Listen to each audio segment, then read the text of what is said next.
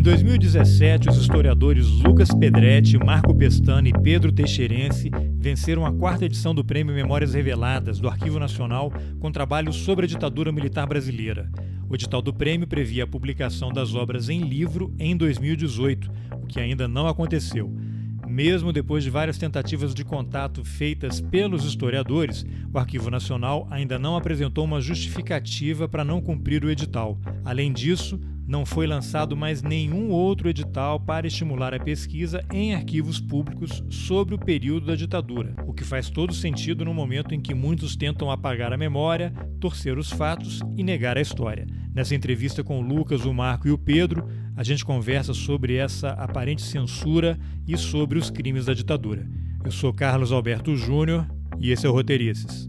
Bom, Lucas, Pedro e Marco, obrigado aí pela, pela gentileza de falar sobre esse tema aí tão importante, né? Que esbarra, não sei se esbarra, né? Ou se é atropelado por censura, por essa repressão toda aí que a gente vem observando aos pouquinhos em relação à divulgação da memória e pesquisa em relação ao período da ditadura no Brasil, né? Essa conversa começou porque eu vi um, um fio aí do, do Lucas no Twitter sobre o prêmio que vocês venceram, né? Prêmio Memórias reveladas do Arquivo Nacional, com trabalhos sobre a ditadura. E aí vocês venceram em 2017, acho que era a quarta edição, né? As três edições anteriores foram transformadas em livro, como o edital previa, e desde então nada foi feito. Vocês têm questionado o Arquivo Nacional sobre o motivo né, da não publicação e não tem tido um retorno satisfatório. Mas aí, antes da gente entrar nesse ponto específico, eu queria que cada um de vocês aí fizesse uma breve apresentação só para as pessoas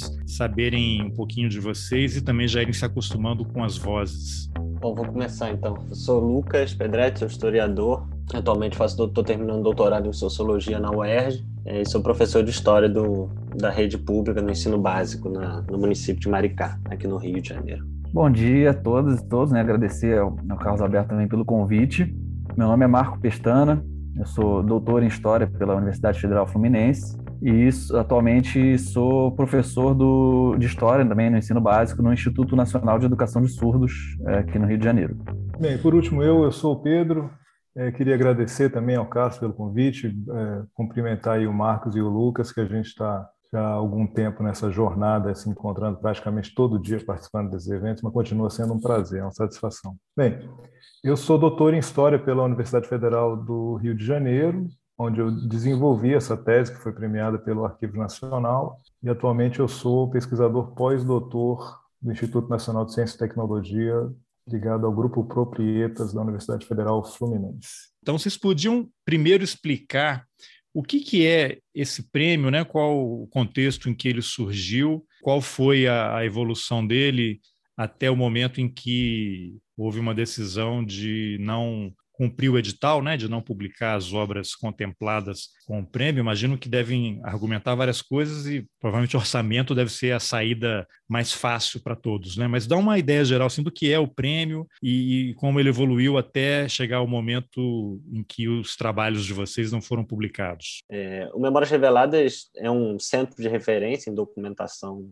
da ditadura militar brasileira, né, que foi instaurada com o golpe de 64, é uma política pública de, de difusão de documentos, de acesso à informação, de, de, promoção dos direitos à memória e à verdade, que foi instituída em 2009 no âmbito do, do, Arquivo Nacional, que sempre foi vinculado ao Ministério da Justiça. Então, essa política pública, Memórias Reveladas, num cenário mais amplo, né, do caso brasileiro de justiça de transição, em que outras políticas de memória e reparação sempre foram muito lentas e muito é, limitadas, o, o Memórias Reveladas se constituiu historicamente como uma política pública extremamente bem sucedida do ponto de vista da, da sua capacidade de articular arquivos estaduais e municipais, da sua capacidade de fomentar o acesso à informação e à documentação da ditadura, especialmente depois da, da Lei 12.527, que é a Lei de Acesso à Informação, que não à toa é, é a Lei Irmã da 12.528, que é a lei que institui a Comissão Nacional da Verdade. E dentro desse contexto mais amplo do Memórias Reveladas, o prêmio de pesquisa Memórias Reveladas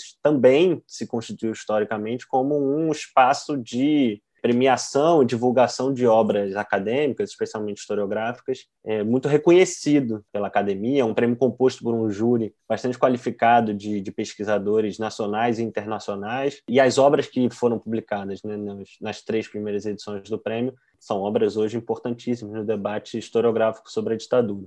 E aí, em 2017, teve a nova edição do prêmio, né? o edital foi publicado em 2017, e o resultado saiu em 2018. Então, nessa situação que, que nós nos encontramos agora, esperando essa publicação. E aí eu vou passar a bola para o Marco, para o Pedro explicarem um pouco melhor né? o, o, cenário que a gente se encontra hoje, desde a, a publicação desse, desse resultado no Diário Oficial em setembro de 2018. Marco, você quer fazer um histórico? Você quer que eu faça? Faço? Falo? Pode ir, pode ir, pode ir. Seguindo aí essa, essa primeira caracterização que o Lucas fez do prêmio, como ele disse, em 2017 foi aberto o edital e o edital prevê isso, basicamente. Né? Qual que é o edital? Você apresenta projetos, monografias que tratem do tema do, sobre o período da ditadura militar, diferentes temas, diferentes aspectos, mas trabalhos que tenham sido baseados na documentação disponível sob guarda do Arquivo Nacional. Então, nós apresentamos nossas monografias com uma dezena de pessoas, mais de uma dezena de pessoas, duas, mais de duas dezenas de pessoas apresentaram seus trabalhos para submeter o trabalho ao prêmio. E aí, dentro de um cronograma normal, o resultado do prêmio saiu em 2018, como costumava acontecer. Só que nas três edições anteriores, o processo foi finalizado. Né? Os, os, prêmios foram divulgados, os vencedores foram divulgados, você teve o processo todo em torno da edição dos livros e os livros foram finalmente publicados. No nosso caso, aconteceu um processo que foi um pouco mais complexo. Né? Então, o que, que aconteceu? Com a redivulgação do resultado em 2018, o Arquivo Nacional começou a estabelecer contatos com cada um dos autores que foram premiados. Então, eu recebi contato, Lucas recebeu, Marcos recebeu, e esse contato começa a ser a realização do trabalho de editoração. Então, você começa a discutir as questões relativas à revisão da, das monografias, correção de eventuais erros, a questão gramatical, a indicação das notas, enfim, você faz o trabalho de editoração daquela obra. Isso demora, isso demanda algum tempo, um trabalho de idas e vindas, mas esse contato, nesse momento com o Arquivo Nacional, foi um contato super amistoso, foi uma experiência muito proveitosa. O livro ia, voltava, a gente discutia e tal. E nesse trabalho, é, esse processo um pouco longo, de alguns meses, você vai negociando né, essas modificações naquele trabalho original que você apresentou, e o nosso processo foi é, completo, até a definição da capa, a definição de tudo. Bem, a partir desse ponto, começa um, uma certa ausência de comunicação e esse prazo vai se alongando até a publicação do livro a gente individualmente a gente foi mantendo contatos com o Arquivo Nacional. Então, ah, você já conseguiu o número para publicação, você já conseguiu o direito de publicação, enfim.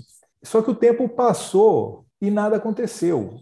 Não havia confirmação da publicação dos livros. E aí, o que aconteceu foi que, depois de muito tempo, quando nós chegamos em setembro de 2020, completou-se o prazo que o edital previa para que as obras fossem publicadas. Porque naquele edital que nós comentamos de 2017, o artigo 30 do edital dizia que o Arquivo Nacional teria o prazo de 24 meses para a publicação das obras. E aí, naquele arquivo, você já tem, além da definição do prazo, você tem a definição do modelo.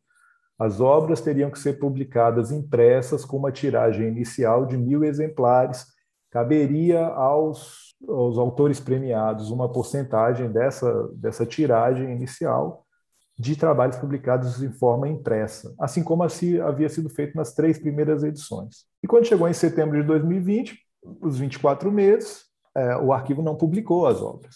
E, de certa forma, o contato com o arquivo não estava acontecendo um contato regular. Não é que o arquivo estava escrevendo para a gente para falar assim: ah, gente, olha, não aconteceu agora em setembro porque nós tivemos um problema de inundação. Não, não tinha, não teve contato.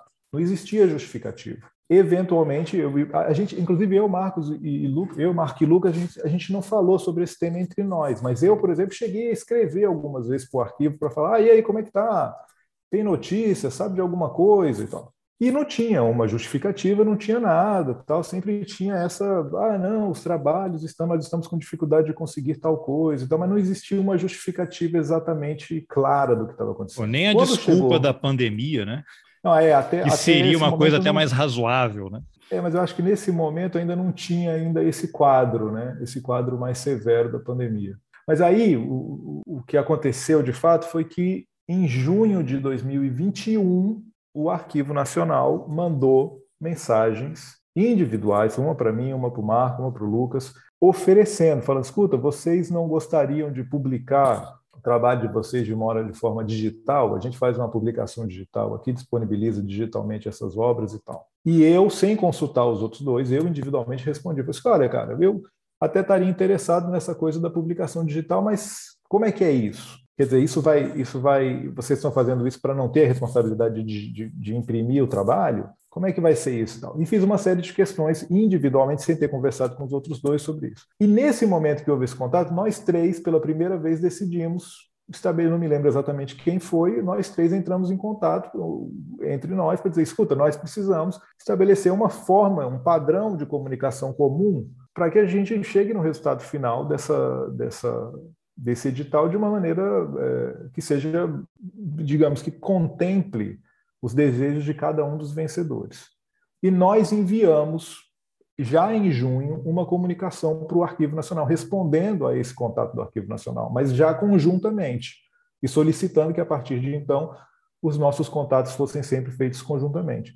Nessa resposta que nós enviamos, se eu não me engano, de, né, essas de cabeça, no dia 15 de junho de, de 2001, nós dissemos, nós agradecemos, reiteramos a nossa valorização pelo Arquivo Nacional, reiteramos o nosso desejo de que os trabalhos fossem publicados nessa, no âmbito do projeto de Memórias Reveladas, que é, um, como o Lucas falou, uma política pública que nós três admiramos, que nós três valorizamos, mas dissemos nessa comunicação que nós não tínhamos interesse na publicação, naquele momento, do formato digital, antes da publicação do livro, como previu o edital, no seu formato impresso que poderia até haver uma publicação concomitante, ou que você depois publicasse o trabalho digitalmente, que a gente conversasse sobre como seria esse acesso, mas que nós precisaríamos do cumprimento do, do edital como havia sido estabelecido. Bem, enviamos essa correspondência, o arquivo eh, enviou uma resposta e não respondeu o que no final dessa nossa dessa correspondência que eu havia mencionado nós havíamos pedido nós havíamos pedido que o arquivo então que nos fornecesse explicações para o que o que estava acontecendo e que nos ofertasse um cronograma para dizer, ó, oh, bicho, nós estamos nesse ponto aqui, nós lançamos uma licitação, nós tal, enfim.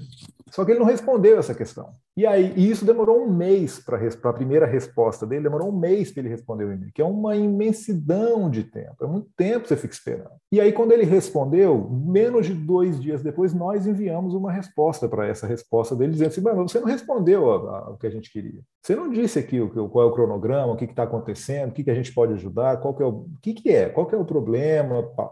Dessa resposta de Júlia, ele já não, aí ele já não respondeu mais. Ele já não mandou mais nada para a gente. E um mês depois, nós conversando, não, vamos esperar um mês, porque era o tempo que eles estavam demorando para responder. Um mês depois eles não responderam, nós escrevemos uma nova mensagem. Disse, mas, queridos, o que, que aconteceu? Nós mandamos a mensagem, não foi respondido e tal, não sei o que, a gente queria né, voltar e estabelecer esse diálogo e tal, o que está acontecendo, qual é o cronograma e tal, não sei o que.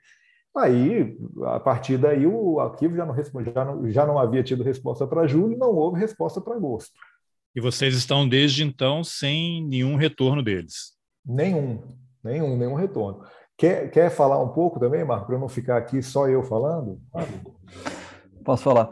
A gente está sem nenhum retorno, mas a gente tentou outras possibilidades de obtenção de informações, né? que acho que esse é o nosso intento principal até esse momento, que é descobrir o que de fato está acontecendo. Então a gente fez, né, é, após esses e-mails que não foram respondidos, a gente fez um pedido de é, de acesso à documentação referente ao prêmio via lei de acesso à informação.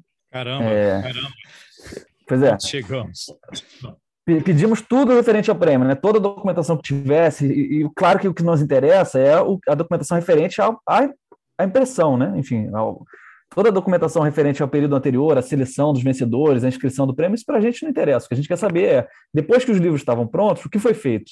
Né? É, mas o arquivo demorou um mês para responder o pedido, que é o prazo que eles tinham. ao final desse mês, pedir uma prorrogação de 10 dias. E no décimo dia da prorrogação, eles nos enviaram é, três volumes digitais de documentação, é, acho que um total de 400 e tantas páginas, que a gente leu, evidentemente, de cabo a rabo, e que é a documentação que só diz respeito ao processo de confecção do edital do prêmio, de, enfim, né, publicação do edital, de recebimento das obras inscritas, de avaliação das obras inscritas. Então, toda a documentação que eles enviaram para a gente vai até o momento em que as obras são premiadas, que é o que não nos interessa. Mas tudo aquilo que vem depois, que é o processo propriamente de impressão, que a, que a gente inclusive frisou isso no, no nosso pedido de lei, de, né, pela lei do acesso à informação, simplesmente não foi nada remetido para a gente. O que indica que ou nada tinha sido feito até aquele momento, ou que houve algum esforço, é, de alguma maneira, deliberado, né, ou uma falta de atenção muito grande para não enviar isso, mesmo estando constando no pedido. Então, foi mais uma, um mecanismo que a gente, né, mais um canal que a gente tentou conseguir essas informações, que a gente não conseguiu, e aí a gente, a partir disso, bom, então a gente, né, essas eram as vias, digamos, mais institucionais de relação com o arquivo, que a nosso juízo naquele momento estavam esgotadas. Né? Então a gente partiu para um outro caminho. A gente conversou com um jornalista, o Matheus Leitão, expôs a situação e ele publicou na, na revista Veja uma coluna a partir dos nossos relatos, mas também fazendo a avaliação dele da situação. E é, a partir dessa coluna, é, o Arquivo Nacional publicou uma nota pública, né? elaborou e, enfim, colocou no site uma nota pública em resposta ao Matheus Leitão. Vale frisar que uma nota pública que foi publicada menos de 24 horas depois da coluna do Matheus Leitão, o que, enfim, a, a, meu juízo configura assim uma evidência de, da discrepância do tratamento que é dispensado, né? Então, um jornalista que tem uma ampla repercussão pública, ele obtém uma resposta em 24 horas. E nós que somos né, pesquisadores, enfim, que não temos essa, essa, essa projeção pública e tal, estamos há meses sem sequer receber um e-mail. Então, acho que isso, do ponto de vista da administração pública, é, é grave. Uh, e a nota, mais uma vez, reafirmava o que eles já vinham dizendo há muito tempo, né, nos e-mails que chegaram a mandar para a gente, que havia um processo licitatório em curso. Mas não está especificado o número do processo, quando foi aberto o processo, em que estágio se encontra, nada do que a gente vem perguntando sistematicamente. Né? Por que não foi publicado, o que falta para publicar, o que está sendo feito e quando será publicado. E a nota também, assim, de certa maneira, acaba tergiversando sobre o tema, porque não aborda essas questões que para a gente são centrais, e, infelizmente, também é uma nota que apresenta um curto relato da interação que a gente teve até aquele momento com o arquivo e de maneira muito parcial, porque diz, por exemplo, que a gente rejeitou a publicação em formato virtual e isso é só uma parte do que a gente disse. Né? A gente disse que rejeitava naquele momento, mas que não aceitaria sob outras condições, em especial após a publicação do, do livro impresso. Né? Então também não teve muito esse cuidado de explicitar todo o diálogo que foi travado. Por outro lado, é uma nota que é, digamos, é, reafirma que os trabalhos serão publicados. Né? Então, até esse momento, a gente não tem, nem na nossa comunicação mais institucional com o arquivo, nem nessa nota pública, nenhum pronunciamento do arquivo de que os trabalhos não serão publicados. Né?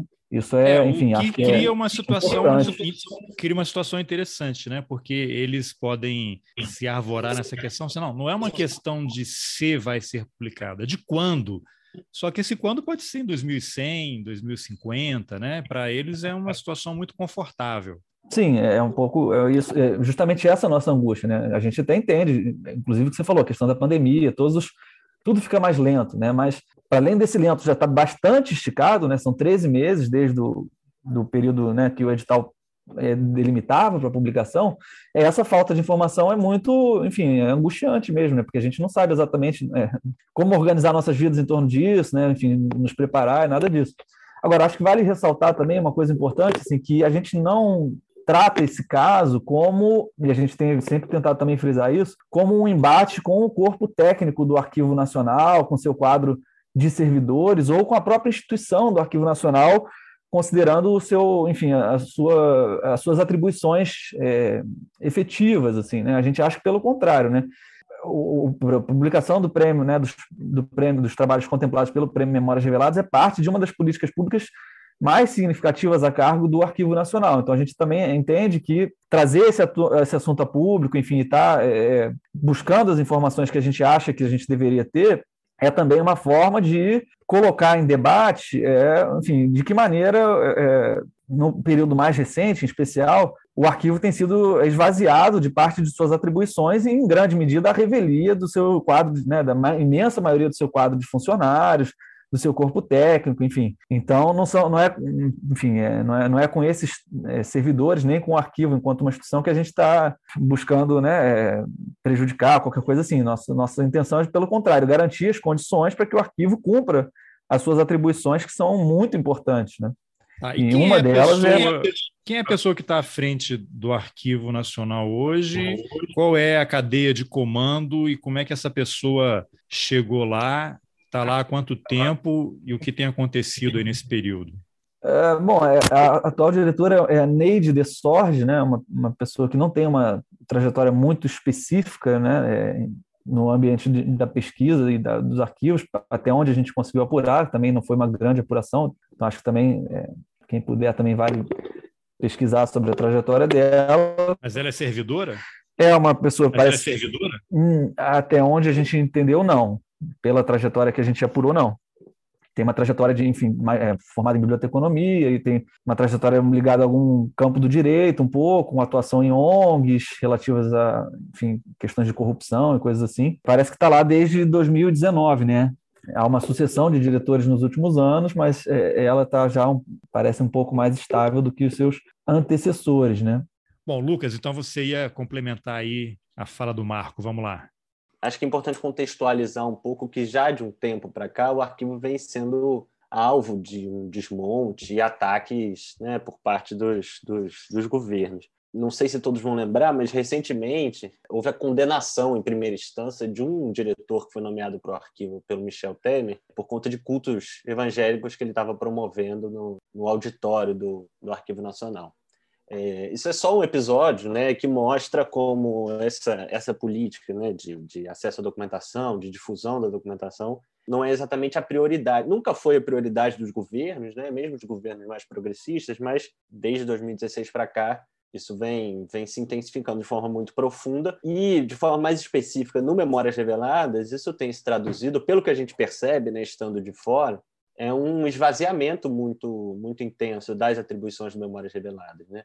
Por exemplo, pelo cronograma, já deveria ter sido publicado um novo edital do prêmio, e esse, essa nova publicação não ocorreu, o que nos leva a crer que eh, não há interesse por parte dessa gestão do Arquivo Nacional de que eh, essa política pública. Agora, só é uma, uma dúvida aqui: depois vocês venceram o, o, edital de 2017, né? 17. Depois houve o quê? Mais três ou mais quatro que também não foram publicados? Vocês já pensaram em se articular com os vencedores dos prêmios depois não, do, não, não houve vocês? prêmios posteriores, porque normalmente o, o edital ele é lançado entre o período da publicação do próprio edital e do período em que as obras seriam publicadas. Ah, né? tá. Então, então não, o de vocês parou em vocês, parou no Exatamente, que é a edição de 2017, ou seja, enfim, a gente já percebe que a partir daquele momento ah, já não sim, então o governo acabou com o prêmio, né?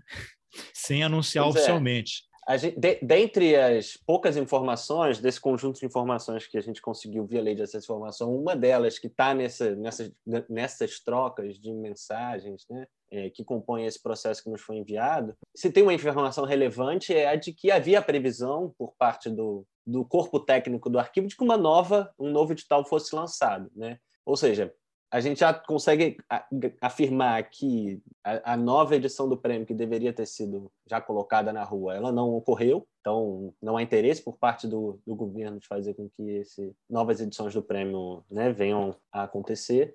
E, para além disso, é, quando a gente olha, por exemplo, para as redes sociais do Memórias Reveladas, a gente vê que não tem uma atualização há muito tempo. Recentemente, no ano de 2019, o Memórias Reveladas fez 10 anos. É bastante simbólico que a comemoração de 10 anos do Memórias Reveladas tenha acontecido numa universidade pública. É, e o livro é, que foi publicado como é, resultado dos debates que se deram nesse evento comemorativo, foi um livro que não foi publicado pelo Arquivo Nacional, ao contrário de uma série de outras publicações comemorativas que Memórias Reveladas já tinha feito ao longo da sua trajetória. Ou seja, é, isso nos leva a crer que havia algum tipo de dificuldade também né, lá dentro para que o governo comemorasse o sucesso de uma política pública que é o Memórias Reveladas. Ou seja, a gente entende que o Memórias Reveladas está passando por um, por um processo de desmonte, e isso, evidentemente, coloca a nossa situação em um outro lugar, né? porque é aquilo que a gente vem conversando. A gente seria é, capaz de entender, por exemplo, se o Arquivo Nacional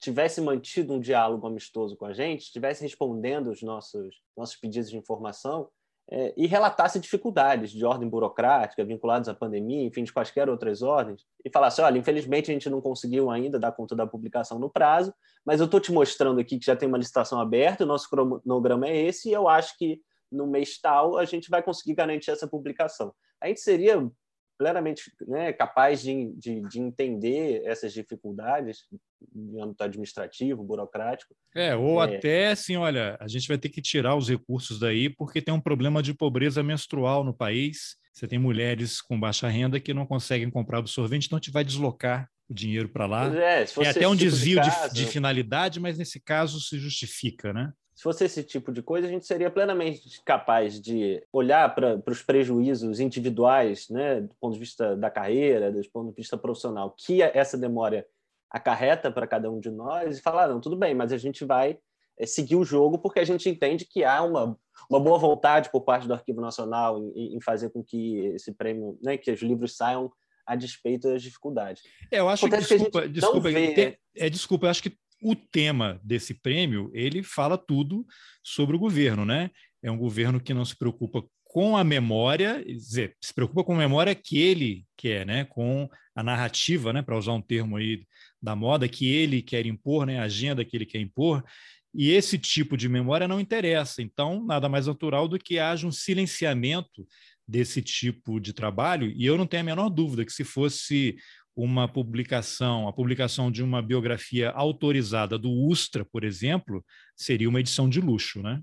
Pois é, é esse tipo de situação que a gente, que a gente enfrenta hoje. Então, é, a gente inscreve essa nossa situação num cenário muito mais amplo, né? num contexto muito mais grave de desmonte das políticas públicas é, vinculadas ao Arquivo Nacional e outras também. Né? Então, a gente tem o ataque à Comissão de Anistia, o ataque à Comissão sobre Mortos e Desaparecidos Políticos, e um governo que promove uma, uma memória de apologia à tortura e à ditadura. Né? Então, é nesse cenário que a gente vê com, com gravidade isso que está acontecendo né, com a gente, do ponto de vista da não publicação das nossas obras nos termos do edital público. E só para complementar um, um pequeno detalhe, o Lucas falou um pouco do, do, cenário das políticas de memória, mas acho que é bom lembrar também que é uma relação que esse governo tem com a pesquisa de maneira geral, né? não é só no tema da história e da ditadura, que são temas particularmente sensíveis, mas é um traço muito mais geral, né? É um governo que tem como ministro da, da Ciência e Tecnologia um astronauta que vem de travesseiro, né? Então. E que pensou em pedir demissão quando houve o corte de 600 milhões, mas pensou rápido, ah, não, é. eu ficar aqui mesmo. Mas, enfim, nos últimos dias anunciaram um corte de 92% na verba do, do, do, próprio ministério, né? Então, assim, não, não há nenhum interesse em fomentar qualquer tipo de pesquisa, enfim, é claro que o campo da história e da ditadura são particularmente de interesse, mas em geral, né, tem a ver com um projeto de país mais subordinado e menos autônomo. Né? Pedro, quer comentar alguma coisa aí? Talvez até em cima desses é. comentários que eu fiz aí de uma política de apagamento, eu acho, né? Porque o governo, quando o, o, o, candidato Bolsonaro, em rede nacional, diz que o livro de cabeceira dele é a obra do Ustra, né? Os filhos usam camiseta do Ustra, tudo isso, não ficar repetindo aqui, todo mundo sabe o, o que é, né?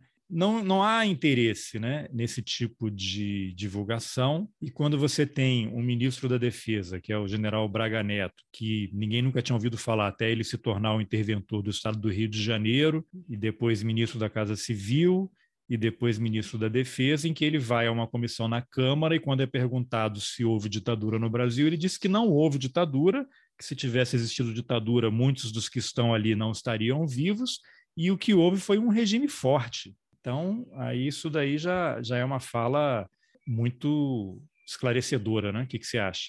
É, eu, eu, eu acho que essa caracterização que o, que o Lucas e o Marco fizeram, eu, essas duas dimensões, né, são dimensões que são inegáveis no que está acontecendo no Brasil. É, por outro lado, também, eu, eu acho que a gente precisa voltar no tempo. Né? Nós estamos falando aqui sobre memórias reveladas, sobre essas políticas públicas de acesso à verdade, acesso à informação com relação ao período ditatorial. E, numa perspectiva histórica, isso tem sido, ao longo dos últimos 40 anos, um trabalho de muita dificuldade, muita luta no Brasil para a implementação dessas políticas. Tem sido sempre, sempre tem sido muito difícil, isso não tem sido fácil. Então, com o término da ditadura, e já ainda na ditadura, o grupo de familiares de, de desaparecidos e de pessoas que foram torturadas e assassinadas pela ditadura já empreendem uma luta pelo direito à verdade, direito à história, direito à memória. E os governos federais, mesmo no período democrático, mesmo com o fim da ditadura, têm muito lentamente adotado medidas. Essa é que é a verdade. A gente teve um processo de aceleração no final do governo Fernando Henrique Cardoso, no final do, do primeiro governo do segundo governo Fernando Henrique Cardoso, mas isso tudo tem sido muito lento no Brasil. Então agora, obviamente, com a chegada de um homem à presidência da República que tem se caracterizado por ser um apologista da tortura, da ditadura militar e um negacionista dos fatos históricos que estão relacionados a esse período brasileiro, a gente não poderia esperar outra coisa nessa direção. Agora, no tocante à publicação das obras no Arquivo Nacional, eu acho que existe uma infinidade de fatores que explicam o que está acontecendo é, e que é, eu leio isso como essa, esse, esse bolsonarismo um pouco é, abstrato que vai permeando as instituições brasileiras, vai minando a atuação dos funcionários, vai minando a atuação das instituições e que, aí, e que é um exemplo do risco que nós estamos correndo. No momento em que funcionários públicos, por exemplo, passam a ser perseguidos, são ameaçados de perder sua estabilidade, no momento em que um funcionário, como nós vimos recentemente, um funcionário público faz uma denúncia cumprindo com o estatuto que rege o, o, funcionamento do funcionalismo público no Brasil, e ele sofre represália por isso, nesse momento você está fragilizando as instituições brasileiras que deixam de cumprir seus deveres básicos. Então, o Lucas citou o caso da Comissão de Anistia e da Comissão de Mortos e Desaparecidos. Hoje em dia, no Brasil, nós ainda temos mais de duas centenas de desaparecidos políticos do período da ditadura militar. Homens e mulheres que foram assassinados e tiveram seus corpos desaparecidos e que nós não sabemos. Esse crime continuado do desaparecimento continua.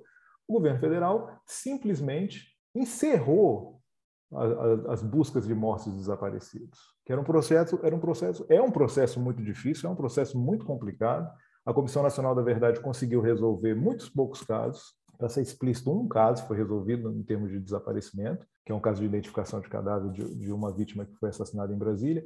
Mas aí, se a gente lembrar, Carlos, isso que você estava falando, se a gente lembrar quando Bolsonaro era deputado federal, ele tinha no gabinete dele uma foto um, uma espécie de cartoon, um desenho que tinha um cachorro e estava escrito alguma coisa do tipo: quem procura osso é cachorro, fazendo um, um, uma troça, fazendo uma, uma, espécie de piada, essas piadas que ele tanto admira é. com os familiares de vídeos desaparecidos. Isso, isso que vocês mencionaram e você concentrou aí no final, e eu achei interessante você falar que houve uma espécie de uma aceleração, porém lenta, gradual, né, e controlada desde o governo Fernando Henrique, né, para a criação da comissão é, de mortos desaparecidos, né, para a comissão de anistia.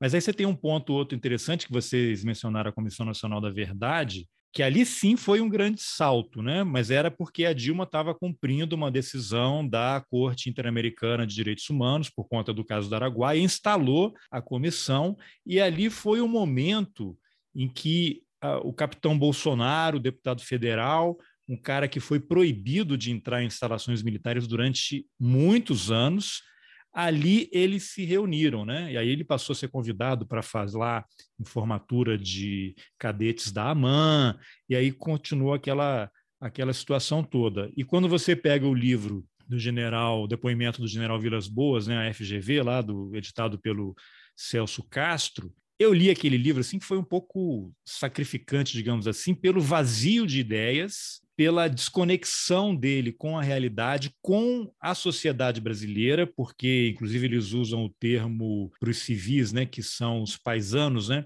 É um termo pejorativo, porque eles, muitos ali são filhos de militares, convivem entre si, os clubes militares, os filhos de militares convivem com filhos militares, eles têm um, um descasamento da, da realidade, né? Então somos nós e eles, somos nós contra eles, e eles carregam isso para a vida inteira. E aí tem determinado momento lá do livro em que eu fiquei procurando assim, né, obras de referência que formaram o intelecto, né, a cultura do Vilas Boas e não tem.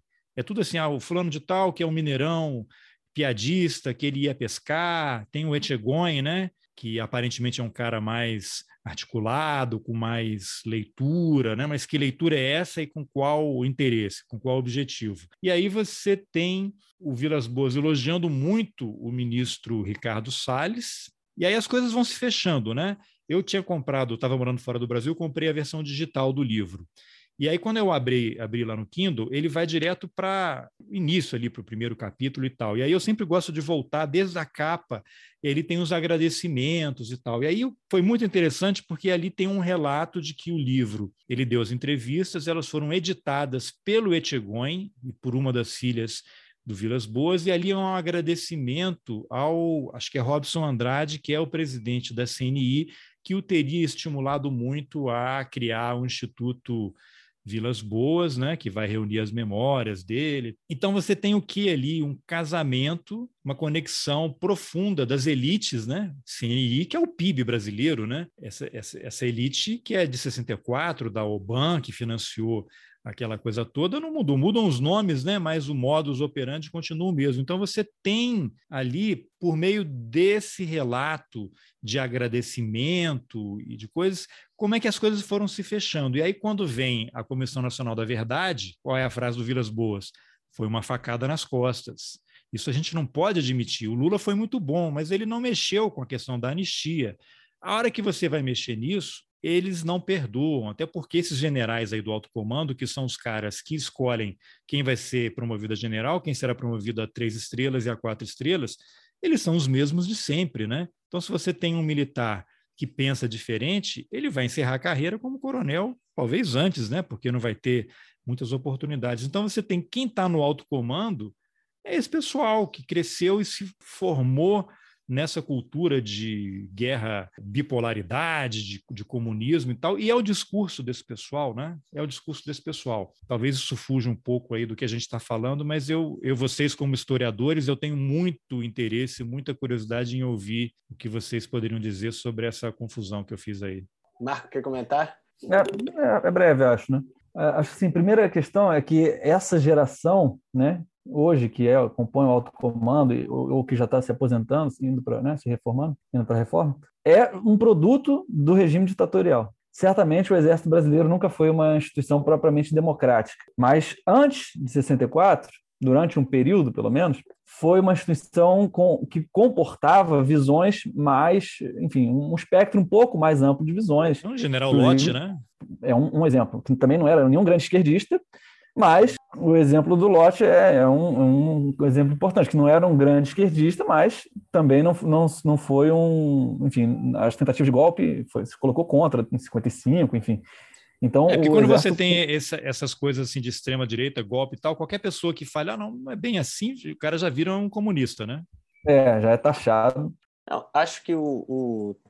tentando até conectar essa, essas, essas questões que você falou, Carlos, com com a própria questão do prêmio, acho que tem uma, tem uma passagem nessa entrevista do Vilas Boas que, que não deixa de me surpreender sempre. Como você falou, né? Muita coisa ali surpreende, principalmente pela indigência intelectual. Assim, né? é. Mas tem uma passagem que não deixa de me surpreender, que é no, exatamente no momento em que ele está falando sobre a Comissão Nacional da Verdade e que ele, ele enfim, né, vai caracterizar como não sei exatamente o termo que ele usa, mas provavelmente ele deve chamar de narrativa, porque, enfim, essa é uma palavra importante para ele ele caracteriza como uma narrativa fantasiosa uma série de, de novas descobertas que vinham sendo feitas no contexto da, da, dos trabalhos das comissões da verdade. Ele fala explicitamente de um trabalho, inclusive do jornalista Eduardo Reina, sobre o sequestro de crianças por militares da ditadura, e da questão dos povos indígenas, né, sobre como seria uma fantasia né, comunista das esquerdas a discussão sobre o genocídio indígena que aconteceu durante a ditadura. E eu, eu acho essa, essa passagem particularmente interessante, porque eu não tenho dúvida de que o, o medo maior né, do, dos militares em relação à Comissão Nacional da Verdade era que, de alguma maneira, ela representasse um, um avanço intenso demais e rápido demais em relação ao pacto de esquecimento que as elites haviam instituído em 79, que tem como eixo fundamental a, a anistia. Né? Então, de alguma maneira, me parece que houve um receio por parte do, né, dos militares, principalmente desses militares, de que a questão da revisão da lei de anistia pudesse ser é, levada adiante depois dos trabalhos da Comissão Nacional da Verdade, que a gente pudesse entrar num processo de responsabilização criminal dos militares pelos crimes que eles cometeram, e isso, sem dúvida nenhuma, é é um, é um ataque que, para esses militares, é considerado inadmissível.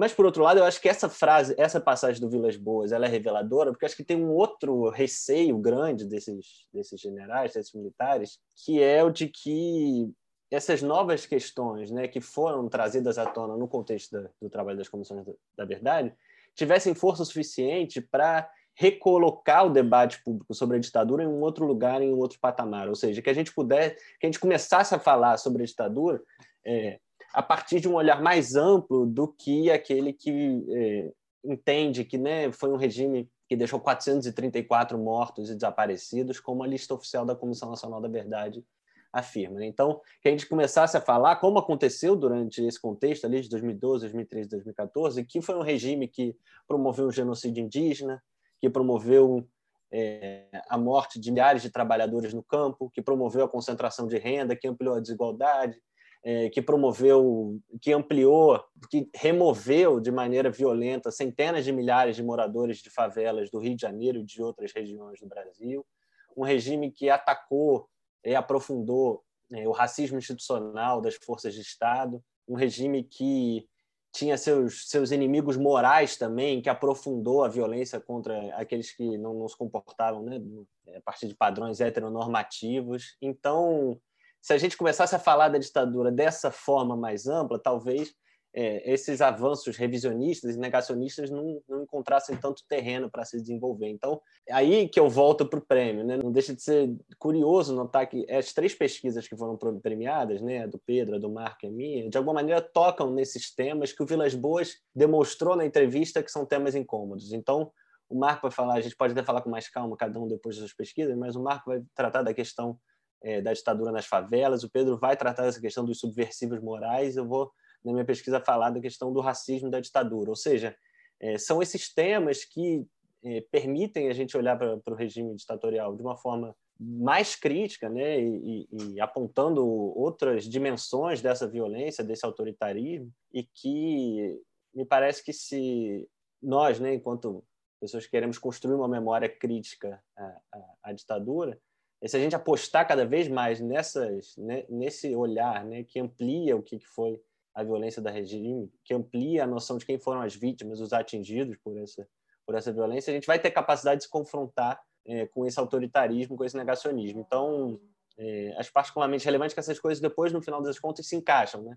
A não publicação das obras não deixa de ser também um, um, um o Vilas Boas falando que esses temas eram, eram incômodos, né, e que seriam inadmissíveis, enfim. É, antes de voltar ali para o Marco Pedro, só um comentário, porque você usou uma expressão interessante que é pacto, né, de silêncio ali. Eu lembro que eu até entrevistei, já tem um ano e pouco, dois, aquela subprocuradora de São Paulo, esqueci o nome dela agora, Eugênia. Eugênia que... Gonzaga. Isso.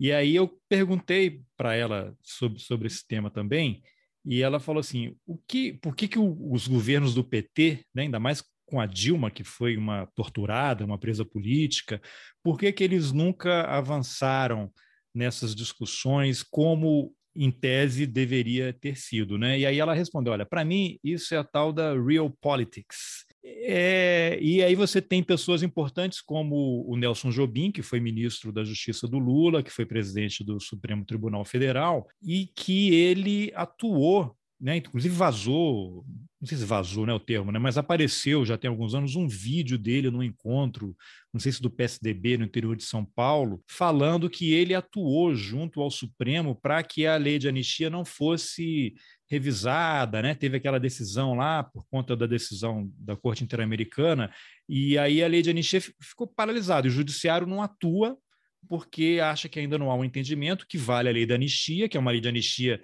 que não foi negociada, ela foi imposta, né? E, e que os torturadores são foram anistiados, né?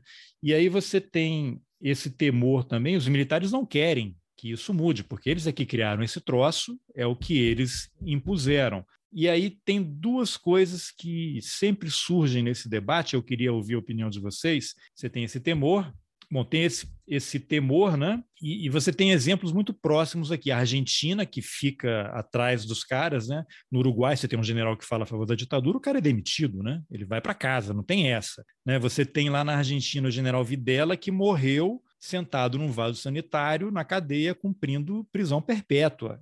Essas imagens, porque esse pessoal é o mesmo time, né? Esse pessoal operou junto, não necessariamente as pessoas, né? Por conta de idade, mas é esse pensamento. Então, você ter um general morrendo no vaso sanitário em prisão perpétua é uma coisa que afeta, né? Pô, isso aqui vai acontecer com a gente, se a gente não barrar isso, se essa moda pega, não vai sobrar muita gente aqui, né? Então você tem é, esses elementos todos. E uma outra coisa que sempre dizem é que nos países vizinhos, esses processos todos de justiça de transição, eles começaram imediatamente, né? Um ano depois do fim da ditadura, eles começaram a processar as pessoas e tal. E aqui no Brasil não, até tem um ano e pouco também entrevistei o Luiz Cláudio Cunha, que trabalhou na Comissão Nacional da Verdade, e ele falou que eles iam atrás dos militares, assim, ou já tinham morrido, ou estavam com Alzheimer, já não podiam falar, e os que ainda tinham condições, o próprio exército não deixava que eles fossem acessados para prestar depoimento, e falavam, quando iam, aceitavam, eram depoimentos cínicos, para dizer o mínimo, né? Então você tem esses fatores todos aí, uma real politics, como a Eugênia mencionou, você tem um ex-ministro da Justiça, que é um cara influente, que operou junto ao judiciário para que isso não houvesse, não fosse alterado. Você tem esse medo dos militares, quando vem a Comissão Nacional da Verdade do outro lado, você tem um general da Argentina condenado e morrendo numa situação vexatória, né? E o Brasil não consegue, né? Isso não é ensinado na escola. Eu, enfim, eu tenho 52 anos. Eu lembro que quando eu fiz o, o na época era o, o, o, ginásio, né? Sexta, sétima, oitava série. É, depois eu fiz segundo grau técnico, então o estudo de ensino de história era no primeiro ano, você ia lá para a época das navegações de volta, e no segundo grau, no, no meu ginásio, era assim: história antiga e medieval, Mesopotâmia, tijolos é, cozidos, escravidão com aqueles desenhozinhos e tal, e aí depois tinha um pouco de OSPB, e aí, mas história e geografia era ali, Getúlio, chegava mais, não existia ditadura. Eu cresci, fui saber de ditadura depois. Na minha casa, minha família não era politizada, não existia essa conversa de ditadura. Vivemos num regime militar. Fui criado no interior de Minas, né, no sul de Minas. Então, não era parte. E aí você tem uma geração, gerações inteiras que crescem sem saber que havia uma ditadura, que tinha gente morrendo, que era que é preciso discutir isso. Então, é, esse legado da ditadura, ele é muito pesado, né? Ele é muito grande e isso que a gente vive hoje tem a ver com isso, né? Imagina, eu, por acaso, me interessei por esses temas, mas você tem milhares, milhões de pessoas na minha faixa etária que esse tema não está no radar e nunca vai estar. Né? E quando começa a discutir, as pessoas não têm nenhuma base, não têm nenhuma informação. Queria que vocês comentassem. Bom, acho que tem, tem uma coisa, duas coisas relevantes assim, né, é, que vale trazer para esse debate. Né? Uma é que esse exército e essas forças armadas que se relacionam dessa maneira com a memória e a história da ditadura, com as políticas públicas, e que não por acaso estão envolvidos até, comprometidos até a medula com o governo Bolsonaro, é um, é um produto da ditadura. Né? Então não é por acaso que esse alto comando, né, vocês estão falando do exemplo do Vilas Boas, do Etigoyen, mas enfim, é uma concepção de mundo que é compartilhada pela imensa maioria, se não a totalidade do alto comando. Não é por acaso que eles têm essa concepção do que foi a ditadura, enfim. É, o Exército e as Forças Armadas Brasileiras nunca foram instituições democráticas propriamente, mas já foram mais abertas, mais plurais no seu espectro ideológico. Né? E uma das grandes obras da ditadura foi justamente limitar e homogeneizar essa formação ideológica, em especial do oficialato. Né? E aí, para fazer uma relação, acho que acho bastante significativa com o, enfim, o tema primeiro que trouxe a gente aqui, que é o Memórias Reveladas, na última edição do Memórias Reveladas, a terceira, né, que última edição que foi publicada, que os livros foram publicados, inclusive tem um trabalho que versa sobre é, as punições a militares é, né, e as cassações de militares levadas a cabo pela ditadura. Né? Sim, foi uma das categorias que mais sofreu, né? Sim, do, do, ponto de vista dos servidores do Estado, né, dos funcionários do Estado, foi a categoria funcional mais atingida. Né? Enfim, é, evidenciando como que o Memórias Reveladas também cumpre esse papel de trazer, inclusive, elementos que são pouco conhecidos do debate público, né? o, o peso que teve, por exemplo, né, essa repressão e essa censura e essa perseguição política no interior das próprias Forças Armadas, que foi já no primeiro momento, foi muito concentrado no primeiro momento da ditadura, portanto, é, abrindo terreno para que prosperasse essa visão mais reacionária que hoje, enfim, domina o alto comando. Né? Acho que uma outra questão interessante é sobre essa ideia de pacto, né? Um pouco o Lucas falou, depois você é, desdobrou um pouco, Carlos, mas é, eu acho um elemento que é importante adicionar, assim, é o quanto também essa é uma tradição histórica brasileira de pactos, né? Mas não pactos democráticos, pactos articulados pelo alto, né, pelas classes dominantes, pela alta burocracia estatal, seja civil, seja militar, né? Então também a força desse pacto atual, né, em torno do silêncio e aliás vale ressaltar também que não é exatamente um silêncio sobre a ditadura, né? Sobre é, cada vez mais tem ganhado força, ganhado espaço, um esforço de, que muitos autores chamam de revisionismo, enfim, mas de produção de uma memória e de uma compreensão positiva, edulcorante da, da, ditadura, né? Mas então esse pacto que existe hoje em torno desse tema, é, é ele tem essa força também porque ele está assentado numa longa tradição de pactos costurados pelo alto na história brasileira. Né? Nossa história, seus grandes momentos decisivos, foi feito. A própria ditadura foi instalada dessa maneira, né? um pacto com simulacro de apoio popular, mas né, um grande pacto pelo alto. E não à toa é um padrão que aqueles militares né, que foram formados por essa ditadura continuam reproduzindo hoje. Né? Então, acho importante trazer também essa perspectiva de uma história de longa duração da, da sociedade brasileira também. Pedro, comenta algo aí? É, eu estou aqui pensando sobre os, uh, esse, essa questão do prêmio, né? que é a relação que o prêmio tem com as, a relação da não publicação do prêmio, né? com, com essas reações militares e, e essas, esses últimos anos, que foi o ano de a partir da criação da Comissão Nacional da Verdade e da, da, proliferação. Isso é um outro tema que também tem sido muito pouco discutido, né? porque o surgimento da Comissão Nacional da Verdade acabou dando vazão à criação de centenas de comissões. Comissões estaduais, comissões nas universidades, comissões, às vezes, dentro de sindicatos, que foram apurar violações as mais diversas possíveis. E esses anos da comissão, eu, eu, eu, eu, fui, eu fui analista da Comissão Nacional da Verdade. trabalhei na Comissão Nacional da Verdade durante o ano de 2014, especificamente trabalhando no grupo que trabalhava, que, que redigia o terceiro volume do relatório final da comissão, que é, digamos, mais da metade do relatório total, né, que é o volume que trata da questão das vítimas da ditadura. Mas além desse, o, o, o, grande lance da comissão, no, no, meu modo de ver, o grande impacto que ela vai ter, vai estar exatamente relacionado com relação à difusão de documentação e de pesquisas no Brasil inteiro. Isso gerou um interesse, isso gerou no, no, no ano de 2014, no ano de 2013, 2014, um interesse por essa questão, as novas pesquisas que surgiram, pessoas interessadas, pesquisas em arquivos, arquivos descobertos, descoberta de nova documentação. Então, eu, eu acho que houve um boom nesse sentido. E eu acho que quando o general Vilas Boas faz essa referência com relação a uma facada nas costas, eu, particularmente, tenho alguma dificuldade de entender o posicionamento dele, assim como tenho alguma dificuldade de entender o posicionamento do Supremo Tribunal Federal quando considerou que a lei de anistia eh, deveria ser mantida da forma como está e que não feria os pactos internacionais de direitos humanos que o Brasil faz parte, que foi uma decisão,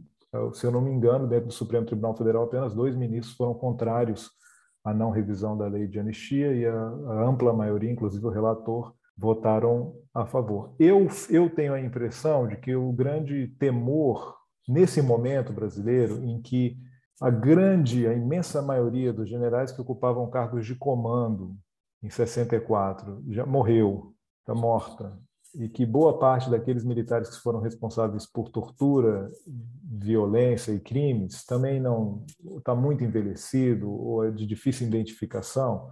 Eu tenho a impressão que o grande, o grande temor de parte da elite brasileira, que ganhou muito com a criação da ditadura e que é produto da ditadura, é exatamente o aprofundamento dessas medidas de justiça de transição. Porque quando a gente está falando na avaliação que o Supremo Tribunal fez sobre a lei de anistia, nós estamos falando especificamente sobre um aspecto da lei de anistia, que é a proibição de medidas penais contra aquelas pessoas que deram causa de graves violações de direitos humanos. Esse é o grande tema da discussão do Supremo Tribunal Federal. A lei de anistia não impede outros tipos de medidas, mas ela impede a implementação, no, no entendimento brasileiro, de medidas penais. É a história do crime conexo, né? É o caso, é o caso do crime conexo.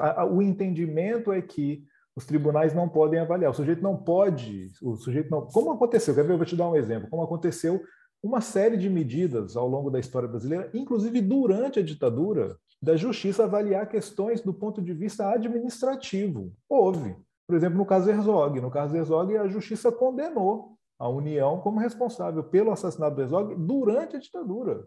Durante a ditadura. Só que a lei de anistia, o entendimento que o Supremo acabou confirmando, é o impedimento de medidas do ponto de vista da justiça penal. Então, esse é o grande trabalho.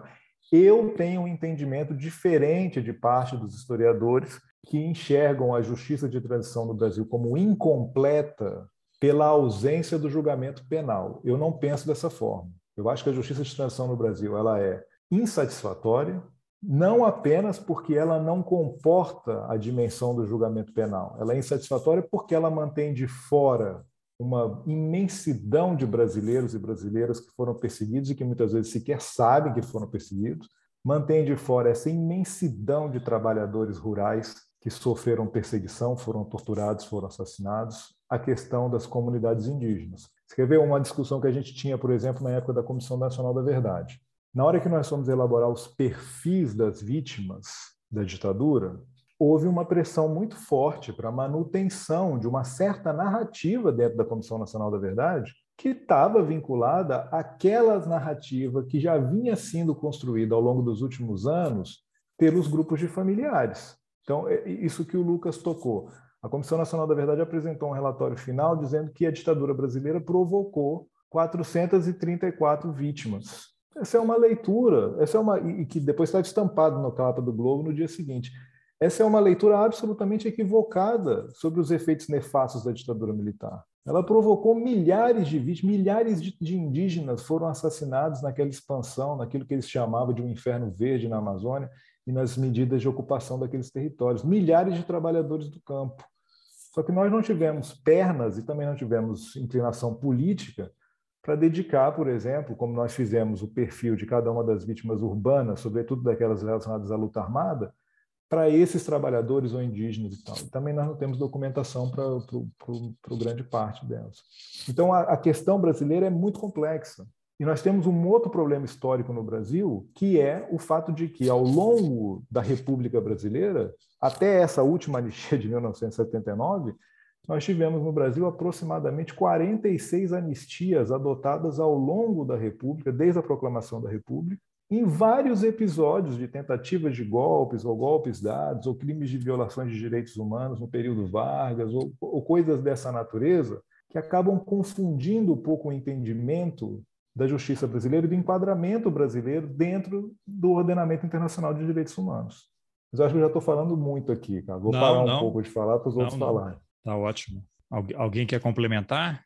Não? Bom, então, eh, eu acho que a gente podia falar um pouquinho sobre, para ir caminhando também aqui para o fim, sobre os trabalhos de vocês, né, que foram premiados e ainda estão inéditos. Eu não me lembro se, Lucas, você chegou a fazer alguma publicar alguma coisa na Folha de São Paulo em cima do, do teu trabalho ou é uma outra coisa e eu me enganei? Não, em cima da, da dissertação não, foi sobre outro, tá. foi sobre outro tema.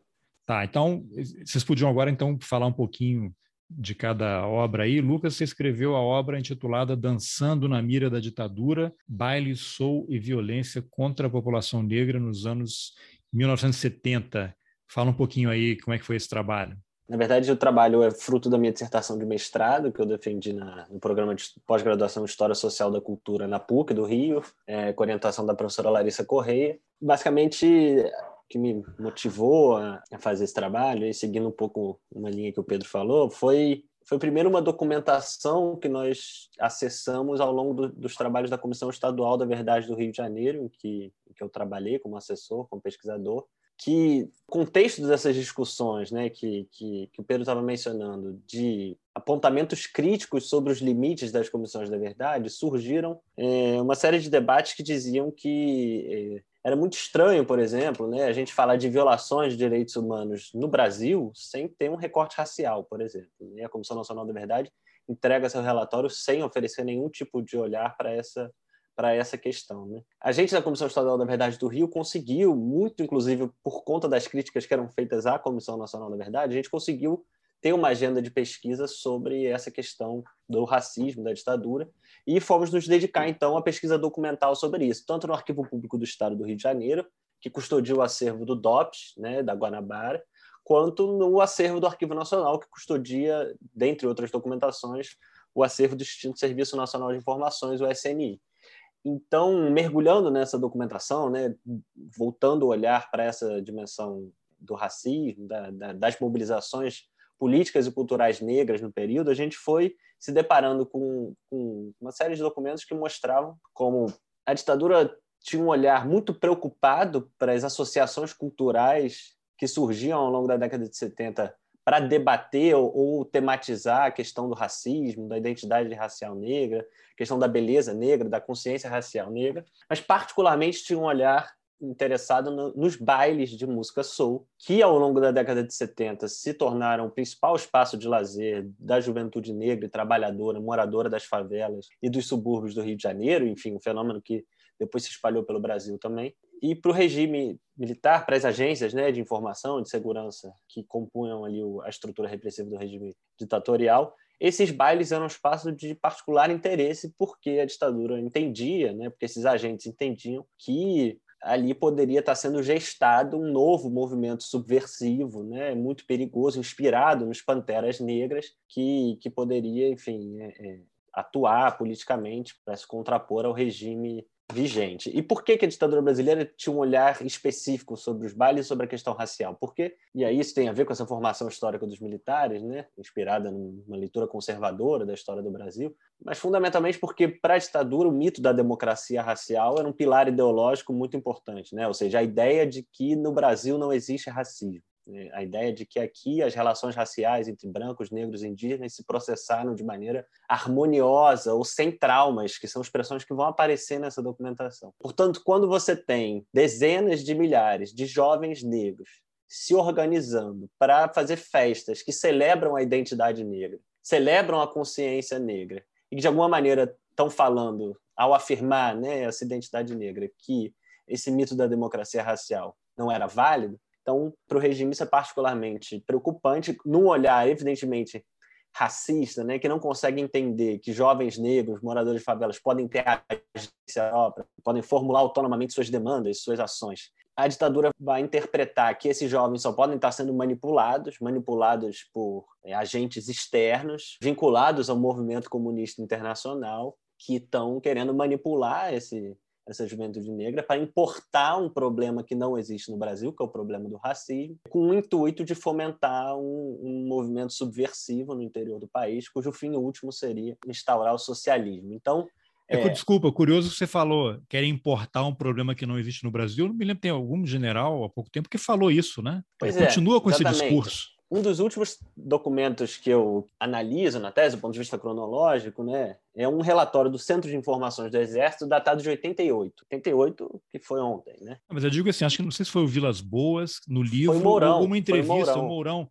querem importar um problema que não existe aqui, né? Exatamente, exatamente. É. Por isso que eu estou falando, esse relatório do CIE, que encontrado nos, nos, nos acervos do Arquivo Nacional, é uma leitura sobre a ação do movimento negro que estava organizando uma marcha para denunciar a farsa, né, do que eles caracterizavam como a farsa da abolição nos 100 anos da Lei Áurea é um relatório que vai fazer uma leitura geral sobre essa, essa a história das relações raciais no Brasil e que nesse relatório então militares vão afirmar assim categoricamente que é um pretenso que esses movimentos exploram um pretenso racismo num país que em que as relações raciais se desenvolveram sem traumas ao longo de séculos. Textualmente é assim que o relatório está tá falando. E as, essas instituições militares não passaram por nenhuma renovação do ponto de vista ideológico, do ponto de vista intelectual, do ponto de vista doutrinário, é, que mudasse a sua concepção sobre o Brasil. Portanto, é por isso que o, quando o Mourão chega agora, ele fala exatamente aquilo que a gente lê nesse relatório. Como o Marco falou, são militares que foram formados, são, são filhos da ditadura, né? foram formados ideologicamente nesse quadro. Ah, naquele momento, o chefe do CIE, se não me engano, já era o, o Sérgio Augusto de Avelar Coutinho, que vai ser um, um, dos grandes ideólogos dessa ideia de marxismo cultural, etc. Então, de alguma forma, o ciclo se fecha. Né? Então, é, é, é, particularmente interessante chamar atenção para esse fato de que é, é um tema, né, esse tema da, da perspectiva militar sobre é, o racismo no Brasil, sobre a questão negra no Brasil, segue, segue completamente contemporâneo, completamente atual, né, o, que, o que de alguma maneira torna ainda mais importante que a gente tenha a possibilidade de botar essas, esses trabalhos no mundo para fomentar esse debate, para fazer essa discussão, não só do ponto de vista acadêmico, mas do ponto de vista público, do ponto de vista político. Né? Então é isso. Beleza. Quem é que vai agora? Quer o Marco? Quer falar um pouquinho aí? O teu trabalho é Estado, Empresários e Favelados, a política de remoções sistemáticas de favelas no Rio de Janeiro. Assim como o Lucas, né, também é um trabalho que resulta de uma pesquisa acadêmica, né? Foi a minha tese de doutorado, defendi no Departamento de História, né, no programa de pós-graduação de História Social da UF, e a, a, tese foi orientada pelo professor Marcelo Badaró Matos. Né? É, o que eu tentei fazer é, foi tomar um exemplo de uma política pública concreta, que é a política de remoções de favelas, né, que vigorou na cidade do Rio de Janeiro de 1962 a 1973. Então, a partir disso, né, dessa política concreta, fazer uma discussão mais ampla sobre a natureza das relações entre Estado e sociedade civil no Brasil, em especial no período ditatorial, que é quando, enfim, é a maior porção da política remocionista é durante a ditadura, em especial pós 68, quando o governo federal toma para si a política habitacional da, da cidade do Rio de Janeiro, né, então o estado da Guanabara, passa a administrar diretamente as remoções de favelas. Né. E aí a, a tese, portanto o trabalho também apresentado ao Memórias Reveladas, é, tem duas preocupações centrais. Por um lado, é demonstrar o quanto essa política pública não foi produto da ação do Estado é, concebido de maneira é, restrita e limitada ao seu corpo burocrático mas o quanto essa política pública foi é, alimentada, concebida e implementada em conexão entre as agências estatais e as organizações é, do empresariado na sociedade civil, em especial é, o empresariado do setor imobiliário, do ramo da construção civil, que eram mais diretamente interessados nessa política. Né? Então, eu consegui localizar acho que bastantes evidências de que é, esse empresariado organizado é, participou e foi fundamental na concepção da política habitacional, que envolvia a política remocionista, e na sua implementação, inclusive por dentro do Estado. Né? Então, eu encontrei empresários e representantes de empresários em todos os órgãos que participavam do processo remocionista, né? desde o Banco Nacional de Habitação, que financiava, até a Coab, que construiu os, os, conjuntos habitacionais, enfim. Então, é, esse é um, um, lado, né? demonstrar, e aí tem a ver com uma discussão de caracterização da própria ditadura. Né? Um dos, uma das discussões é, que a gente tem né, em âmbito acadêmico, mas também extrapolando isso, é como qualificar essa ditadura. Né? Então, por muito tempo se falou em ditadura militar, Alguns falam em ditadura civil-militar, é, mas a partir da pesquisa do René Dreyfus, né, que foi publicado no início dos anos 80, é, também surge uma vertente que entende como uma ditadura empresarial-militar, na medida em que o elemento civil, que de fato é, participou da ditadura em, em, posições de destaque, de poder, foi é, o empresariado. Então, é também uma. A pesquisa tem esse sentido de reforçar essa via analítica é, do peso, da centralidade do empresariado para a ditadura na, na, própria construção, concepção da ditadura. E o segundo momento do argumento aí tem a ver com a própria operacionalização da política de remoção e aí é, rastreando as relações entre o Estado e os moradores de favelas que foram removidos, né? E aí consultando em especial a documentação é, dos órgãos repressivos, que o Lucas já falou um pouco, né, no Arquivo do Estado, no Arquivo Nacional, o que aparece é um, é uma, um grau de repressão muito profundo sobre essa população é, moradora de favelas, que em geral também é ausente dos relatos mais, mais difundidos sobre a ditadura. Né? Um, e aí tem todo tipo de coisa, desde repressão direta, aqueles que tentavam resistir às remoções, com prisão, ameaça, é, tortura, até uma vigilância cotidiana sobre esses espaços de favelas, né, e sobre, em especial sobre as associações dos moradores de favelas, que eram cotidianamente vigiadas pelo aparato repressivo e que sofriam intervenções contínuas também desse aparato, mesmo quando não se tratava casas de favelas que não iam ser removidas, que não estavam se opondo a nenhuma política pública, pública específica, mas se tratava de um interesse, de uma ação do Estado orientada para constituir um movimento social sob determinados parâmetros, né, que não fosse, enfim, né, que fosse o mais dócil possível, né, que não se enfrentasse com nenhum aspecto do regime político, com nenhum aspecto da política econômica, porque tudo isso está muito conectado. Né? Quando a gente fala de ditadura, não é só um regime político, mas é também todo um projeto de organização social e de, enfim, de estruturação econômica que está conectado. Né? Então, todas essas dimensões da ação do movimento de favelas eram vigiadas e reprimidas pelo é, aparelho repressor do Estado. Né? Então, acho que a pesquisa oferece, de maneira, é, né, focando essa política pública, oferece esse contraponto, né? essa assimetria da relação no Estado, que se abre para a participação empresarial e se fecha inteiramente para qualquer tipo de, é, de intervenção do movimento social, enfim, da, da, classe trabalhadora, dos moradores de favelas. E acho que vale ressaltar, só para concluir, assim, que o grosso da pesquisa foi feito em arquivos públicos, né, na Biblioteca Nacional, no Arquivo Nacional, no Arquivo do Estado. Então, a importância também desses órgãos, né, que, a importância que esses órgãos continuem funcionando e operando da melhor forma possível para que a gente consiga também é, mais pesquisas e discutir mais aspectos da ditadura, da história brasileira e tal, enfim. Muito bem. Pedro, você venceu o prêmio com a obra A Invenção do Inimigo, História e Memória dos Dossiês e Contra-Dossiês da Ditadura Militar Brasileira. Fala um pouquinho aí desse trabalho.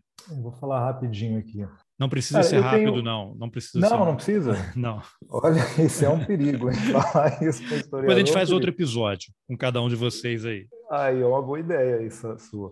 Bem, na verdade, eu sou uma pessoa, eu sou um historiador que tem uma formação relativamente que eu chamo de híbrida, né? Eu sou um cara que trabalha com história contemporânea do Brasil, com a história da ditadura, mas ao mesmo tempo eu sou uma pessoa que tem muito interesse por questões teóricas e metodológicas de história. Então, na verdade, o meu trabalho nasceu de uma preocupação é, em discutir como se dá o processo de estruturação de narrativas que se pretendem que pretendem se apresentar como representantes de uma certa verdade. Como que você representa essa narrativa? Como que você estrutura ela? Então, na verdade, quando eu entrei no programa de pós-graduação em História Social da UFRJ, no processo seletivo de doutorado lá atrás, lá em 2013, eu entrei com um projeto que tinha um perfil um pouco diferente. E ao longo do, do, do ano de 2014, quando eu entrei na Comissão Nacional da Verdade, eu fui ajeitando o meu projeto para resultar nisso que que, que virou o livro premiado. Então, qual que é a história da, por trás do livro? Analisando os processos da comissão de anistia, eu achei que seria interessante fazer a seguinte comparação. Então, só para fazer um breve parênteses, né? a comissão de anistia foi criada em 2001 e quando a comissão de anistia foi criada no final do governo Fernando Henrique Cardoso, ela trazia uma inovação que a Constituição de 88 havia criado a figura jurídica do anistiando no Brasil, que nunca havia sido regulamentada. Ela foi regulamentada exatamente com essa medida provisória 2151 de 2001, do final do governo Fernando Henrique Cardoso, que vai dar origem também à comissão de anistia. E, em resumo, a comissão dizia o seguinte: olha, você que foi, entre os anos de 46 e 88, vítima de perseguição política no Brasil, blá, blá, blá, traga o seu relatório aqui para a gente avaliar o seu caso e dizer se você se encaixa na lei de anistia. E aí, isso gerou uma infinidade de relatórios. Até o final de 2014, a Comissão de Anistia havia recebido mais de 74 mil processos de pessoas perseguidas no Brasil que estavam buscando seus direitos de acordo com a nova legislação. E eu comecei a ler esses processos de anistia e perceber como que as pessoas apresentavam a sua própria história à comissão de anistia quando elas narravam as violações que elas tinham sido vítimas durante a ditadura. Então, eu fui atrás da documentação que a ditadura elaborou sobre essas mesmas pessoas e criei esses dois conjuntos documentais, digamos. Então, eu trabalho com dois blocos documentais. De um lado, isso que eu chamo de os dossiês da ditadura, que é o material que a ditadura organizou para enquadrar, para inculpar um determinado conjunto de brasileiros e brasileiras que foram considerados subversivos entre as décadas de 60 e 70, e de outro lado, isso que eu chamo de os contra-dossiês da ditadura, que é quando esses mesmos brasileiros, 30, 35 anos depois, entram na comissão de anistia com seus contra-dossiês para dizer por que, que elas foram vítimas de violação e merecem ser enquadradas dentro da lei que prevê essas reparações.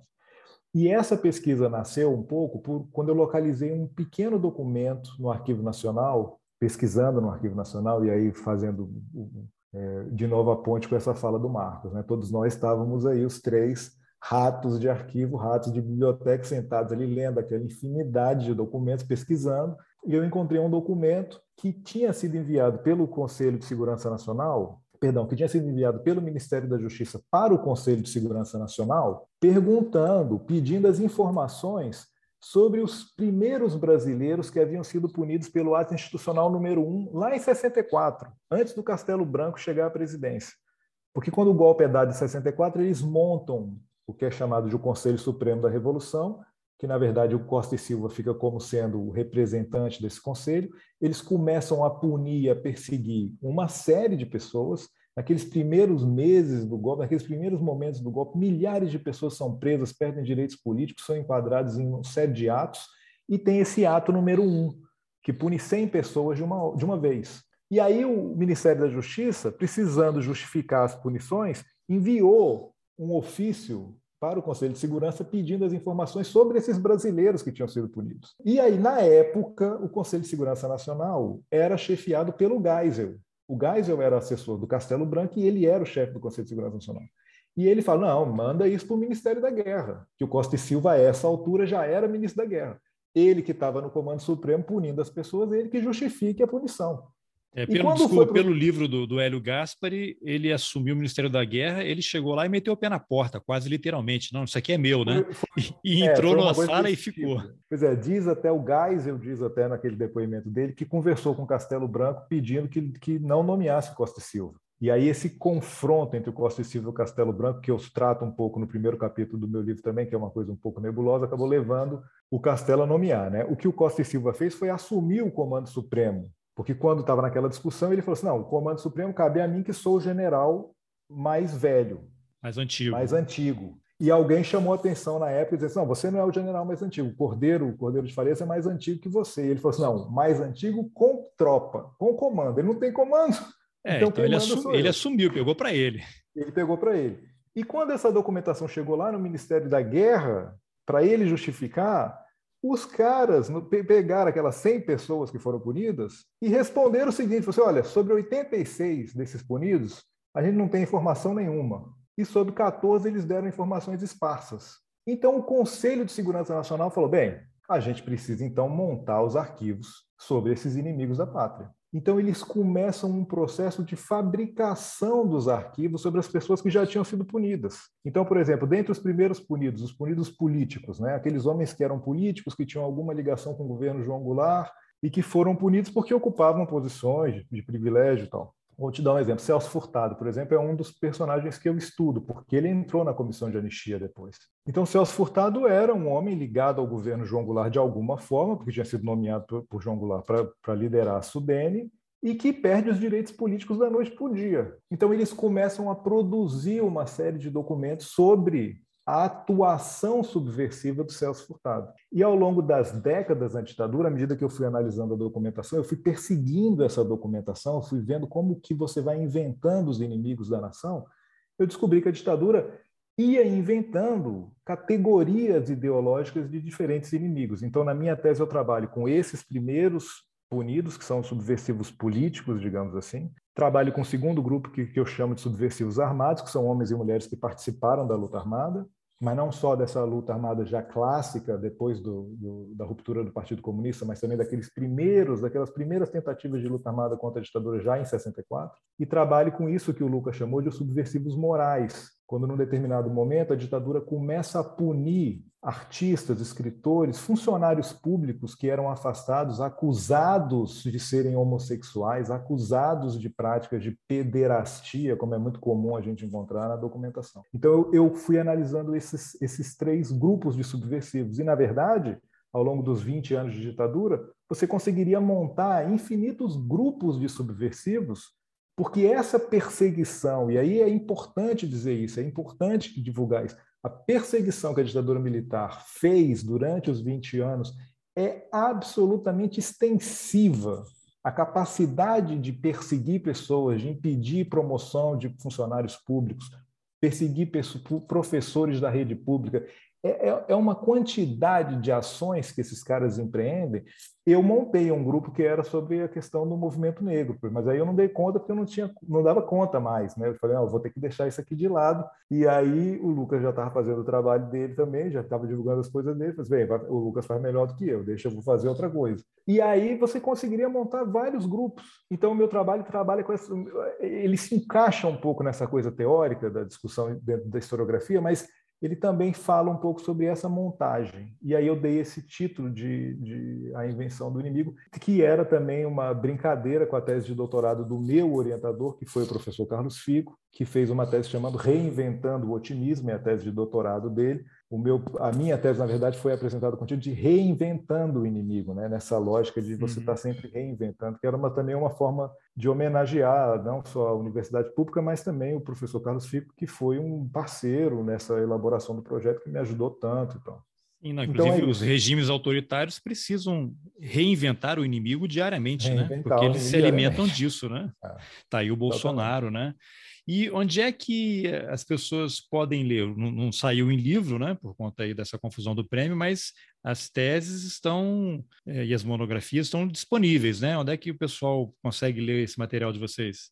As pessoas podem esperar que esse livro vai ser publicado pelo Arquivo Nacional, mas se as pessoas não aguentarem de interesse, quiserem procurar no meu caso, como a tese foi defendida na UFRJ, as pessoas podem entrar no sistema de bibliotecas digital da UFRJ, que vai encontrar isso lá no sistema Minerva, que é o sistema que tem as teses e dissertações defendidas nos programas de pós-graduação da Universidade Federal do Rio de Janeiro. É, o exemplar impresso está depositado, no meu caso, na Biblioteca Central da UF, do Gragoatá, é, e eu, o exemplar virtual, está disponível tanto no sistema de bibliotecas gerais que tem no site da UF, quanto é, no portal do programa de pós-graduação de História da UF. Também dá para baixar lá. Enfim. E o Lucas? Idem, né, em relação a, ao modelo geral. A, a dissertação física está lá na biblioteca da PUC e, e, no site da divisão de, de bibliotecas e documentação da PUC Rio. É, você consegue achar esse, esse trabalho na versão digital. Muito bem. Então, meus caros, obrigado aí pela gentileza de trocar essas ideias aí. Eu, as minhas perguntas se afastaram um pouco aí do tema, mas acho que tem a ver, né? Acho que é, são coisas importantes. Primeiro, parabéns, né, pelos prêmios aí. Desejo sucesso, né? Que essa situação se resolva o quanto antes para as pessoas poderem ter o livro, né? Porque é sempre retrabalhado, né? Uma leitura não tão acadêmica, né? Que eventualmente aí pode atingir um público mais amplo, né? Com uma linguagem mais, mais coloquial, talvez, né? É isso. Obrigado, Carlos. A gente também agradece muito pelo, pela oportunidade de conversar com você, não só sobre a questão específica né, das, da denúncia, digamos assim, que a gente tem feito em relação a esse não cumprimento do, do edital por parte do arquivo, mas também sobre esses outros temas que conformam esse, esse contexto mais geral em que a nossa, nossa situação particular está colocada. Só também reforçar o agradecimento do Lucas.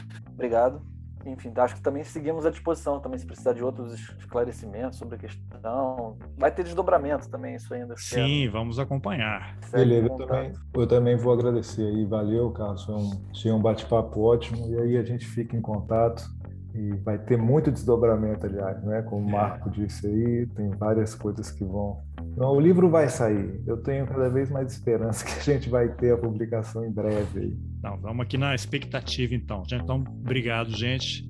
Bom, essa foi uma entrevista que eu, Carlos Alberto Júnior, fiz com os historiadores Lucas Pedretti, Marcos Pestana e Pedro Teixeirense. Se você também é contra a censura, aproveite e compartilhe esse episódio nas suas redes sociais, nos seus grupos de WhatsApp, mande o link por e-mail. Sem conhecimento, a gente não avança.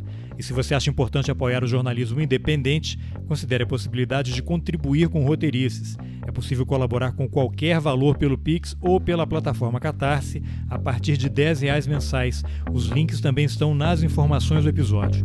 Obrigado pela escuta e até o próximo Roteirices.